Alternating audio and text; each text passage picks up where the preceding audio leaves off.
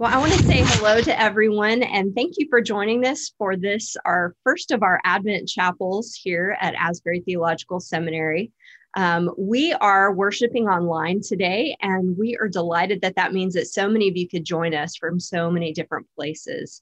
Um, today, we are actually going to launch Advent with a conversation about Advent, its meaning, and um, how we celebrate different aspects of it. So, I want to introduce our conversation partners for today. Uh, Dr. Ellen Marmon is with us. She's a professor of Christian discipleship and the director of our Doctor of Ministry program here at Asbury. Um, Dr. Jonathan Powers, who is an assistant professor of worship studies and at the tail end of a sabbatical. So that's why he looks so rested. And um, also, Reverend and almost Dr. Dee Merricks, who is the pastor at Wilmore United Methodist Church here in town. Um, and yeah, thank you so much for joining. I'm just really glad that we could be together on the little bitty boxes of Zoom today and recording this for um, other folks as well. So, um, I guess this morning we could start with the question, uh, just in general, what is Advent? Um, so many of us come from different backgrounds um, different um, churches. Some celebrate Advent, some don't. And so, what is it, and what are we talking about today when we say Advent? That's a, yeah, that's a really important question as we are in this season, right, of Advent. Basically, Advent, you know, if, if we're looking at it in terms of the word, the word comes from um, a, a, Latin word. Really, it just means coming, um, like a, a, coming, and um, so we're focused on the coming of Christ, and there's two sides of that really. Um, there, there's looking backwards to Christ's first coming, and there's looking forwards to Christ's second coming, and both of these are are um, there in Advent. And the reason that we do that is because we're preparing for Christmas, right? It's this it's, it's kind of the pre-season um, of Christmas, mm. um, and um, and, and we're looking towards that incarnation, the feast of the incarnation on December 25th, where we celebrate Christ coming in human form.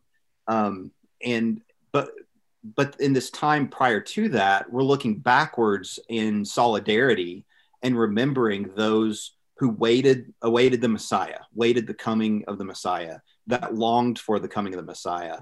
Um, but we stand on the other side of Advent of, of Christmas. I mean, on the other side of the incarnation, to where we're looking towards the second coming to say Christ has come and Christ will come again. And that, that's that place that we're in.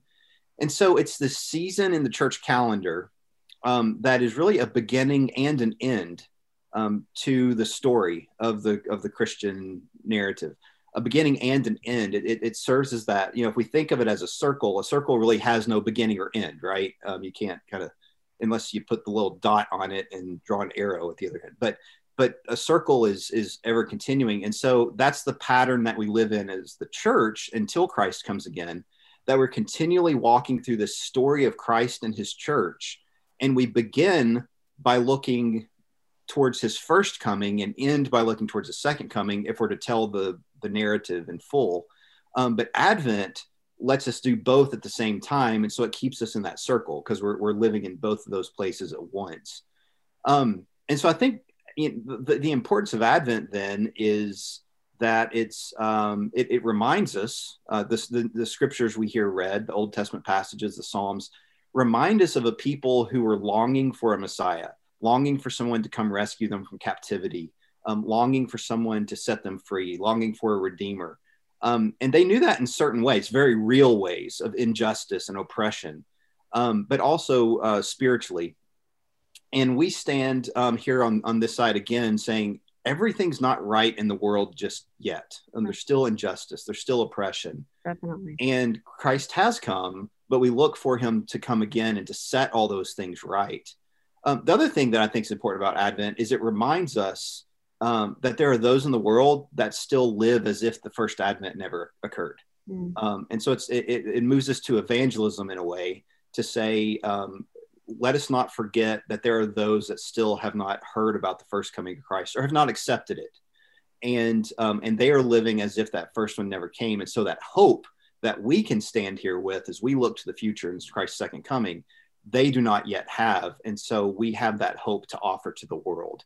Mm-hmm. And so Advent helps us live into that again as we prepare for Christmas, as we prepare to celebrate the incarnation and the revelation of Christ to the world at Epiphany ultimately. But um, but Advent is this time of preparation, of longing, anticipation, and waiting for Christ's coming. And, and that's where the name comes from and where it falls within our Christian narrative and our, our um, life as the church. That's great. I, I think I grew up know, knowing that we were anticipating Christmas um, as a child in the church that I was already anticipating that. And so I think the practices around Advent helped me anticipate Christmas. But I really think I was an adult before anyone mentioned, or maybe before I listened to uh, the message on we're also anticipating the second coming which um, that, that that reality that the world is not as it should be and we await christ's return is such a needed message right now. Um, ellen or dee do you want to add anything to our advent uh, discussion? What is it? I knew it growing up as a season that was different. Yeah. i couldn't really articulate what the difference was but i knew things were different in church. The uh, paraments switched to purple I knew that. And um, there was a sense of, like you had said, anticipation. Um, there was a, we just marked it differently. Different songs, um, different patterns in worship. And so that made an impression on me without my really understanding the whole story as Jonathan has described it. Right. Good. Um, also, uh, think that you know the church really focuses on the Sundays leading up to it. So you know, D being in the local church, when when do you start this, and how many do we get, and what what is that like shaped in a, a worship setting in a local church? Um, I mean, in the local church, it's certainly um, a balance between um, you know, people are very excited about Christmas and they want to decorate and celebrate Christmas for a whole month, um, even longer. Um, I mean, here in Lexington, a radio station started playing Christmas music on October 1st this year. I don't yep. know if any of you noticed that. Um, but uh, but also that idea that it's really not Christmas yet. Yeah. Um, and so we're we're still in this season of anticipation and waiting. So there's a there's a balancing act with that. And I probably in my first year or two at this church, I came in maybe a little heavy, um, a little little hard nosed about Advent. Um, and there's still some things that we will we will toe the line on uh, in terms of what worship looks like. But of course, we're going to decorate early on so that we can um, enjoy the decorations. Of course, we're going to you know have the candles out. Um, but I have found that I every year still turn back to the lectionary um, and rely on those texts as a way to keep us rooted in the tradition of Advent, um, because those texts do not allow you to waver into Christmas. Um, th- those texts really keep you rooted in uh, what you know. The definition I love is from Fleming Rutledge, a book she released a few years ago it's kind of become my text on Advent the last few years. But she calls it the time between, mm-hmm. right? It's the time between when Jesus came in flesh and when Jesus will come again in glory. And that is that is Advent. We live in this time between, and those texts really help to locate the church in that time. Um, and so, even if you know a little bit of Christmas comes into worship or some of our um, you know fellowship events, which this year aren't many, um, the text of worship still keep us rooted in the rhythm um, of Advent and the meaning of Advent. Yeah, that's great. I love that you mentioned the early celebrations of Christmas because um, recording this in 2020, as we are, it seems like people are so eager to get to Christmas, to have something to celebrate, something bright, some bright place in what's been a hard year for a lot of people. And so, yes, things are going up earlier and earlier. And I don't know if that'll reverse next year or not, or if people will just think, you know, October 1st is when we start listening to Christmas music. Why not? Um, uh, thinking about people who are just so longing to celebrate and longing for the Christmas season, what what is the difference, um, either practically or you know what what's the difference for us in the way it impacts us in being people who celebrate an early christmas and people who lean into advent what do you think the implications are for folks that do one or the other or maybe as dee mentioned there's a way to kind of combine a little bit bringing in the um, some of the beloved traditions of christmas even as we lean into advent so, talk to us as a, a, people who are really eager for something to celebrate this year. What's the difference between being Christmas celebration and Advent celebration people? Well, I'll I'll say that I think, I mean, Advent is still a celebration right? I mean, it's yes, there's longing and there's waiting, but we are we are celebrating what God has done, and, and we are remember and we are celebrating what God will do. So there's still an element of celebration even within the Advent. It's just not the lights and the bows and the you know big meals yet, really. I mean, right? So um, it's it's still a celebration, and and the celebration then is rooted in hope, and of course, hope is one of the big words around Advent. Um, you know, I think the first week of Advent is centered on hope, typically um, the candle. Um, but that is what we're celebrating. We're celebrating that as as a people of God, we have a living hope. And so, even though there is a longing, and yes, there is kind of this uh, waiting in the waters of the time between, we're still celebrating because we are a people of hope. Um, and so we can sit in the longing because we have hope, um, and we can celebrate that. And so I think that's a way to kind of maybe balance the two good. It, it may be along with I think what Dee is saying. It it really I think sometimes the the, the church or the Christian community can um, can shift people's focus um, not completely away from the glitter and the bells and the whistles, but more in the direction of, okay, let's celebrate. Let's really sink into some qualities of who Jesus is. Mm-hmm. They also end up being gifts to us the hope, faith, joy, love, peace. Um, but the, the focus again is these things that are eternal, these things that matter, these things that, if we stop and take a breath, most folks would say, that is what I'm longing for. That would be the greatest gift to receive. Um, I think sometimes it's really helpful for testimonies at this point mm. in the church year to, to, to hear from somebody who, if you looked at their life on paper, would have absolutely no reason to live in hope and there could be a million scenarios for that. We've experienced a lot of those this year. And yet they have a testimony of hope. It takes us below the surface. And um, Garrison Keillor tells a great story in Prairie Home Companion um, on an old radio show that um, that we're shifting toward the true light and away from more artificial light. And testimonies have a way of doing that. Somebody, somebody talking about what real joy is, or what does what is peace? Is it really just the lack of anxiety? Or is there something much, much deeper that somebody can can testify to that points us toward who Christ is and and what we can count on mm-hmm. um, from him since we're we're connected with him. So I, I think it's a shift of focus. But again like dee said not away from celebrating but just looking at different things to celebrate. Yeah, yeah um, and i think when, you know, when we're when we're coming into the church the shift of focus i really i really appreciate that and how we invite people into that you know advent was was first formulated for the church calendar as a um, as a mini lent.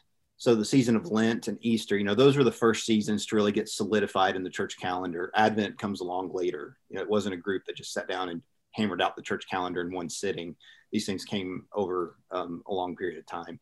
And so Advent was a way to prepare, again, this preparation for Christmas and for Epiphany, especially because baptisms tended to take place on Epiphany and on, um, or the baptism of the Lord Sunday and on Easter. And so Advent was another preparation time like Lent mm-hmm. to say we're preparing our hearts, we're simplifying, it's time of penitence. Um, somebody saying, and so there, there's a there's a way to shift our focus towards those things as well in this time to say the, the celebration is okay, but don't forget these things as well. And, and as, as Dee was even saying, the lectionary passages really force us into that. Um, they, they make us stop and think and, and uh, look at the world and look at ourselves. Um, and um, yeah, I'm going to kind of take a sidestep from that for just a second. Um, so I think the most annoying Christmas song out there, I think there's a lot of annoying Christmas songs, but one of the most annoying one is the one that says, "Oh, I need a little Christmas right this very minute. I need a little Christmas now." You know, um, I get it. In one on, on one hand, you know, like that's a good thing. We need Christ, and that that's not what they're talking about in that song, uh, just for the record. Um, but um, yeah, we could say there's something good about that. You know, keep Christmas with you all through the year, as Sesame Street would say. Um, but but there's a um, th- th- there's a sense of of um, our consumeristic culture, our um, our our lack of simplicity, our lack of waiting, um, the instant gratification. Like to me, that's what that song riles up, you know. Um, and um, and and Advent is the opposite of that. It's it's no, we have to wait. We have you know we, we long for this. And here in 2020, it's really interesting because we're not going to have the Christmas parties. We're not going to be able to celebrate early like we usually do. We're not going to have the office Christmas parties. We're not going to have the friends gatherings and things like that. Well, I, I assume, you know, um, for the most part, those are going to be a lot um, decrease, a lot more. Um, the number of those will decrease drastically this year. Um, and so we're kind of forced into Advent in a new way, um, having to wait until Christmas to really celebrate Christmas. Now we can listen to music, and that can be fine. That can feed our anticipation. There's nothing wrong with that. Um, we can hang up the stockings, you know, um, and uh, uh, there's something fine about that. Feed our anticipation. I don't think there's anything wrong with feeding our anticipation, but um, but there's something too about stepping back and saying, but but there's still simplicity. I want to recognize the longing. I'm going to live in a time of fasting in a way, whatever that looks like, of abstinence and fasting, as I prepare for um, prepare for Christmas, prepare um, and uh, and for the celebration. Um, and we can invite the church into that to say, no, we're not telling you don't listen to the radio. You know, don't listen to Mix 94.5 Merry Mixmas. You know, you can't, uh, I'm not going to tell you that. I'm not going to tell you don't decorate your house. Right. Um, but I, I am going to say, um, what are some practices like Lent? What are some things you can take on, as Ellen was saying, that help draw out these virtues, that help draw us to Christ? It's not just about the virtues, but draw us to Christ, help us focus on Christ and live into that divine life that these virtues might be produced within us yeah. um, through that. And so um, Advent is a great time for that. And, and we can live in that tension, as we've been saying. That tension's a good thing. That's not a bad thing at all. Um, and and uh, it might actually be a beneficial thing to us um, as as we uh, as we prepare for Christmas, but learn to live in that in between space, as, as Dee was saying. Yeah, so good. I love that you mentioned practices that we can participate in. Um, and so I, you know, that kind of leads me to wondering what are some practices that we can lean into during this season? And and maybe at, what are some wonderful things you have experienced that the church does corporately? And also what are some things we can do in our homes or with our families or friends? Um, what are the things that you sort of hold on to that make advent meaningful and um, or would encourage other people to try this year? When our kids uh, were small well we still have some small ones but the boys who are big now um, when they were smaller um, we you know had these bedtime routines um, about reading and just kind of you know, going through different things and praying. Um, and then really all year long, I would find some little song to sing that matched whatever time of the year we were in for the church calendar. Of course, they didn't know that. Um, but I knew that. And during Advent, that was easy, right? Because you can sing "O Come, O Come, Emmanuel." Um, there's not that many Advent songs, but um, that was one thing that during Advent, especially, but year really year round, that I found helped keep me centered, but also was just something that I hoped was um, kind of being embedded into into who they are. Um, that the, just this, even just the song that we sing before we go to bed, um, kind of carries a deeper meaning and connects mm-hmm. us to a larger story of what's going on around us. Um, so that's something that we uh, that we have done in the past, and like I said, those boys don't want us singing them anymore. Um, they're 13 and 11. Um, but we still have a six year old who likes to cuddle. And uh, of course, we're fostering a baby. And so we have him as well. Uh, but that's something that's always been uh, really meaningful to us. Yeah. As a as somebody who, you know, I'm, I'm just immersed in words and you know do a lot of reading, and you know just trying to cover all this material um, I usually will choose something very, very different for uh, just to slow me down, uh, even if it means reading poetry, heaven forbid. But a lot of times I will read poetry. I've found some poets that I really enjoy that are um, wonderful at capturing the different liturgical seasons. And I read it out loud, um, which you know, if someone was walking by the house and every once in a while my cats kind of go, huh. but it slows me down. It's it's such a rushed time, or at least we think it should be. Somehow automatically we need to be in kind of a hyperdrive, hyper mode. Um, I I have an Advent wreath. I light that candle. Yeah. Um, I it, it just is really important for me to do things differently. I will usually choose a different room, a different chair um, for my morning quiet, more meditative time, just to mark this is a different season. And um, there's an element of listening that needs to happen in Advent. There's an element of of waiting um, so those types of of changes and reading things out loud to slow me down, especially poetry. Or I will also read the um, Advent and Christmas hymns and the verses out loud. Mm-hmm. It's beautiful theology, great, you know, revisiting of the biblical narrative. But it's it's always something different, and to mark this season yeah. as different. Mm-hmm.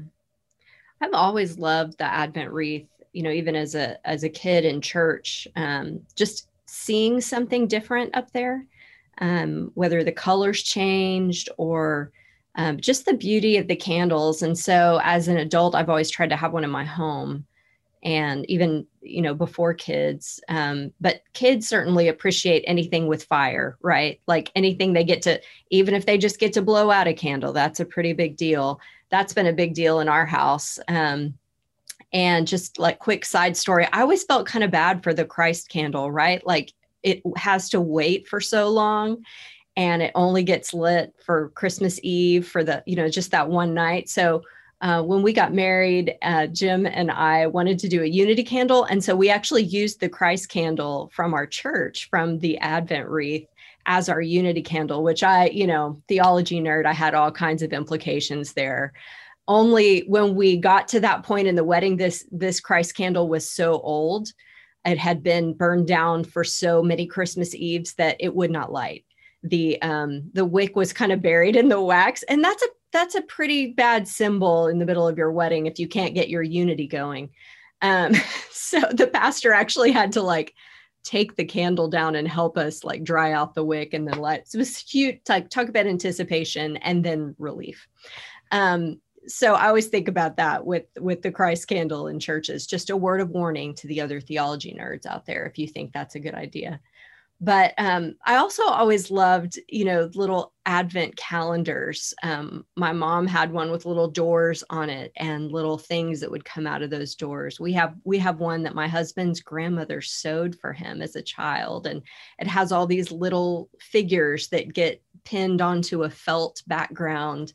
Some of them are falling apart; they're so old, but um, just the tradition of getting that out and seeing seeing something grow over this period for me is very meaningful like whether it's light um, whether it's something being added whether it's little pieces of chocolate that you take out of a calendar but um, I do think it's interesting the number of Advent calendars that are for sale now that I'm not sure people know what Advent is. You know, a Lego calendar, a wine calendar. Um, so, whatever that is, just make sure that it is some means of anticipating Christ and really helping that tradition like grow in anticipation, grow in longing. We can't wait to get to that last little piece of that old Advent um, calendar because it's a star, you know, and we get to see it finally on the top of this little felt Christmas tree that hangs on our wall. Um, what what else? Maybe church or home traditions. Yeah, I, yeah, I was going to say. I was thinking um, in three categories: um, ecclesial, like church, um, home, and personal. And ecclesially, you know, when, we, when we're talking about the church, the songs that we sing are really important. during the Advent right. uh, readings, um, I think a different prayer focus. Um, maybe it's not a time that we do a lot of intercession for the world um, or, or, or speak out very specifically about injustice and oppression and where we're waiting for Christ to come in and set all things right. But there's some great guided prayers out there. You can write prayers, but but really say we're going to take an intense time over this next four weeks to pray for the world and to pray for Christ's rule and reign to come. Right? I mean, in a way, Christ the King Sunday is an end to the church year, but it also kicks off Advent. It's kind of the turning point to Advent. Um, and so we're going to pray for this. We're going to we're really going to lean into that and i think it's a great thing for the church to do. Um, to uh, you know be artwork um, what, what is some artwork you can do about longing expectation things like that that can help us live into that. Um, the music uh, maybe even simplifying music. I mean maybe that's going to be natural because all your seminary students just left town and so you don't have any musicians so you got to sing a cappella. Um, or just a guitar or something, you know, but maybe scaling it back, you know, just as a way to to focus on simplicity. But also to remember, you know, the third week of Advent is joy. It's the pink candle, which symbolizes joy. And that comes, you know, that was actually a Lenten practice itself as well. The fourth Sunday of Lent was um, was a rose, not we say pink, but it's really rose, um, because it, it symbolized the joy that's in the midst of mm. um, longing, anticipation, simplicity, um, penitence, all of that. There's we are never without joy. We are never a people without joy. Mm-hmm. And so the church very intentionally put that right in the middle of the season on, on in both seasons to say we need to remember that we are a people of joy. And so in the midst of the season, we don't forget to to look at joy. And so that's that's a way we discipline ourselves and practice um, can practice as well. Um, so sing joy to the world on that Sunday. It's actually about the second coming. Isaac Watts wrote about the second coming, not about Christmas. So, right. you know, trick them. Think they're singing a Christmas song. You're actually singing an Advent song. Um, so, um, you know, things like that. And just a side note, say you're in a church where you're just like, we, I can't do Advent. Like they're not going to, you know, they're going to say this is too Catholic or they're going to say this is too, too liturgical. That's not us again, just be covert about it. Just say, for the next four weeks, as we prepare for Christmas, we're going to say some of these prayers or we're going to sing some of these songs that help us prepare for Christmas. You're talking about Advent, you just didn't use the word, you know? Um, but introduce those practices slowly and intentionally to say, you know, this is about um, anticipating Christ, just as people did long ago, and just as we do now in His second coming. So we're going to sing some songs about that. We're going to pray about this. You don't have to say anything about Advent, um, j- just ways to do it. So those are some ecclesial things in the home for us. It's been you know the Advent calendar, um, uh, or the the yeah the taking the chocolates out, or Audrey has a little thing. Our oldest daughter has a little um, thing that she gets to shift through the calendar to count down for Christmas. Um, it's, it's like a sewn thing. You don't get any candy or anything like that, but just kind of move it. And she loves doing that and doing her countdown.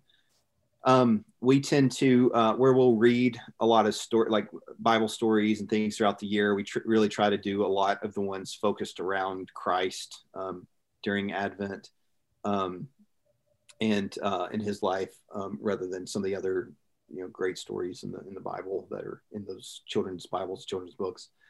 Um, uh, we uh, the Advent wreath around the around the dinner table. It's usually a prayer or something like that um, that will do. So th- those kinds of practices.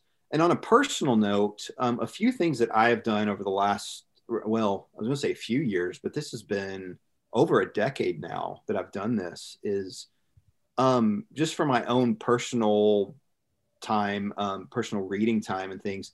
Um, I have tried to either read to the entire New Testament during Advent, so I'll put together a plan where I break up the whole New Testament and read through the whole New Testament during Advent, um, or uh, the the Gospels. If I'm not going to do the whole New Testament, I'll at least do the Gospels. But um, most of the time, I'd say ten out of the last twelve years, I've done the whole New Testament, um, and a couple times only done the Gospels. This year, I'm actually just planning to do the Gospels again because I've I've been doing that practice anyway. I just want to kind of keep that, and so something about that, focused on the life of Christ and um, living into that.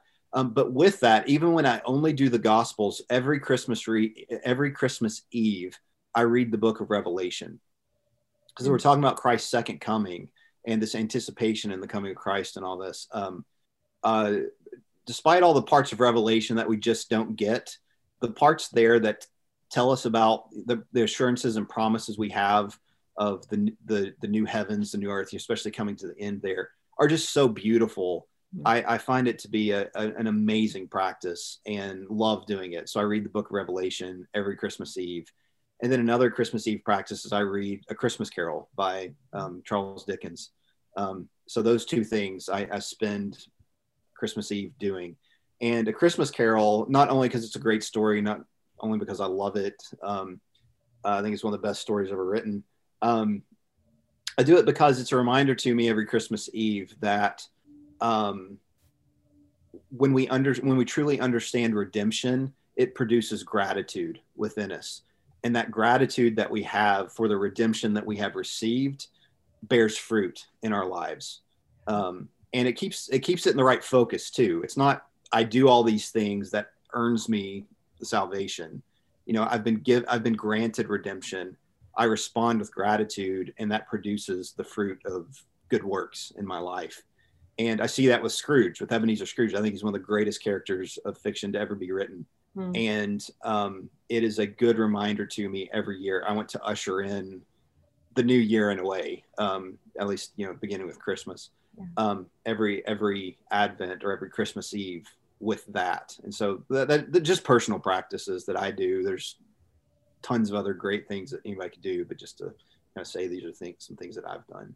Yeah, I love it. I love the the thought of spiritual practices that help us lean into it. And we think of that often during Lent and that season of preparation, but this is just as much a chance to do a season of personal preparation, maybe this year more than ever.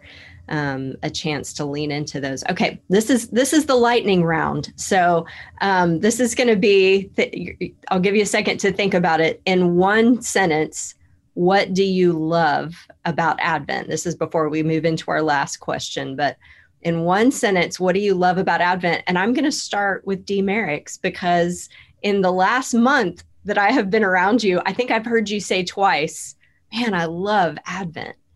And uh, just talking about what was coming. And so I knew that you needed to be in this conversation, but also I just, I want to know why.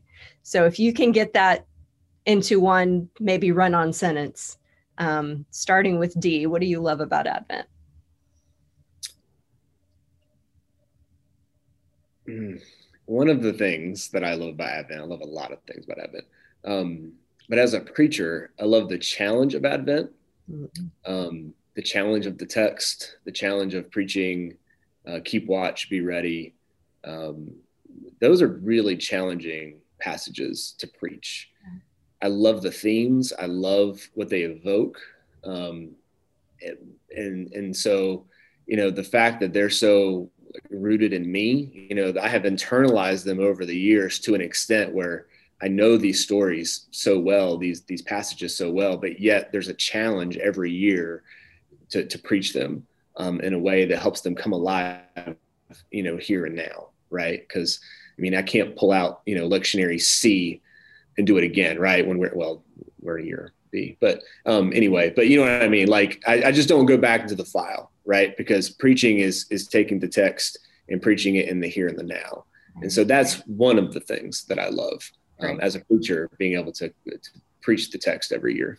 Great. Love it. All right. Ellen Marmon, what do you love about Advent? I first quickly, since Dee took more than one sentence, can I just say, after hearing what Jonathan does on Christmas Eve, my tradition of watching It's a Wonderful Life feels a little lame, but um, that's that's neither here nor there. I I love the call to slow down and pay attention during a season that is frenetic mm-hmm. and is crazy with activity. I love the the call to slow down. Awesome. Jonathan Powers, how about you? agree with everything that Ellen and Dee have said. For me, um, a big part of it is it's where we live. It, it's simply it, it, acknowledges where we are. Um, we are between the two comings of Christ, and there's a lot in our world that um, that is still a reality because we are between those two, and it it invites us, it helps us, and it challenges us to acknowledge what all that means. Awesome.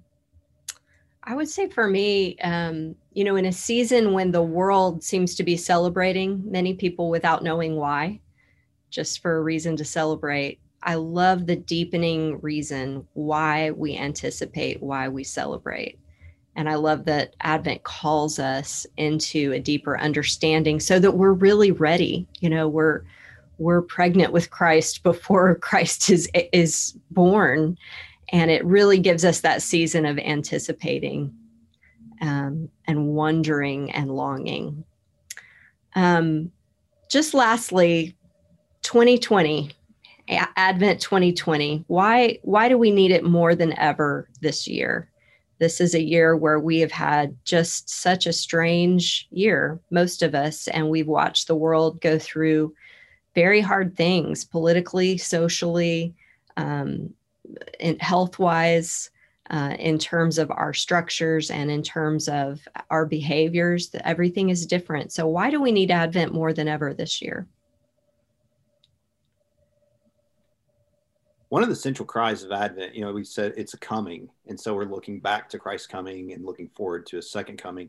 Mm-hmm. So one of the the standard cries of Advent is "Come, Lord Jesus," and I think we feel that at a deeper level than perhaps we ever have as a world right now.